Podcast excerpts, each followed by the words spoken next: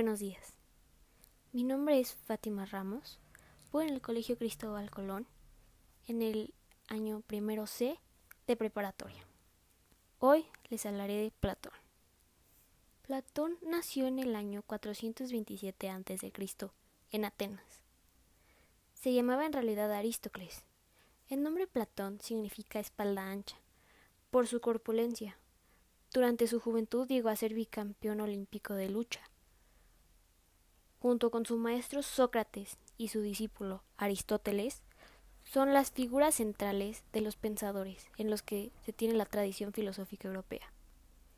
En el año 387, Platón fundó en Atenas la Academia.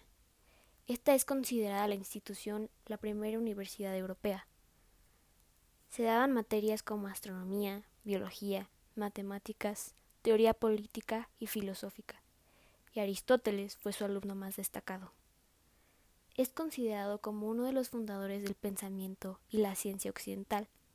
Su obra abarca todos los ámbitos desde la política a la gimnasia, pasando por la cosmología y la geometría. Para Platón, el intelecto está dotado de unas ideas innatas con las que nacemos.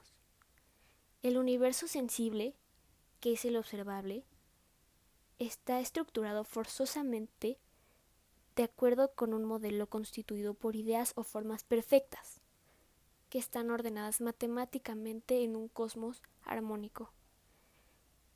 Este cosmos armónico es invisible. El, cosmos visible es la proyección o imagen perfecta. La verdadera realidad del mundo es el cosmos invisible e ideal. El mundo de las apariencias es el que tocamos con nuestros sentidos y constituye una sombra imperfecta del mundo verdadero de las ideas. Según Platón, la verdadera astronomía trata de los movimientos geométricos, de los astros ideales en un cielo matemático ideal, del cual el firmamento visible es solo un reflejo imperfecto. De acuerdo con la teoría platónica, para explicar el cambio o movimiento de las cosas sin contradicciones en cada caso, debe haber algo que permanece y algo que cambia. Lo que permanece es el ser y que conocemos con la mente, mientras que lo que cambia es el reflejo imperfecto de la idea en la realidad sensible, y es lo que percibimos con nuestros sentidos. El conocimiento no consiste en investigar y aprender lo que sabes, sino más bien en recordar lo que has olvidado. Esta concepción filosófica explica por qué Platón tenía un profundo desinterés por la experiencia científica, y el predominio que da a la institución intelectual.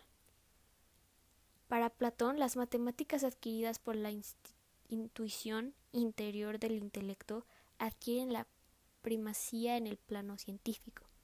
Por eso Platón puso en la puerta de su academia que nadie entre aquí si no sabe geometría. La doctrina platónica de mayor influencia en la historia del pensamiento es la teoría de las ideas, que tiene su origen en las formas geométricas y es en el ámbito matemático en el que mejor se puede ilustrar. De ahí la tendencia de la matemática en la naturaleza y el desarrollo filosófico. De hecho, muchos diálogos de Platón como el Menón, las leyes, el Titeo y sobre todo la República y el Timeo están plagados de discursos matemáticos, y en concreto en la República.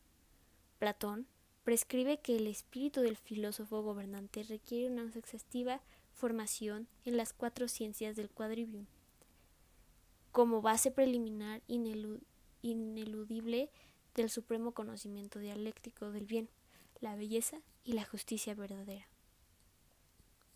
De estos estudios filosóficos, toda la actividad intelectual de estos se quedó en la academia de la matemática, y en especial la geometría alcanza una significación filosófica en un valor ético, estético y político.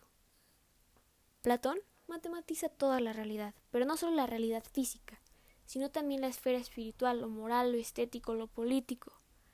De ahí cuando decimos que existe el cosmos visible y el cosmos invisible, el cosmos perfecto y el cosmos imperfecto.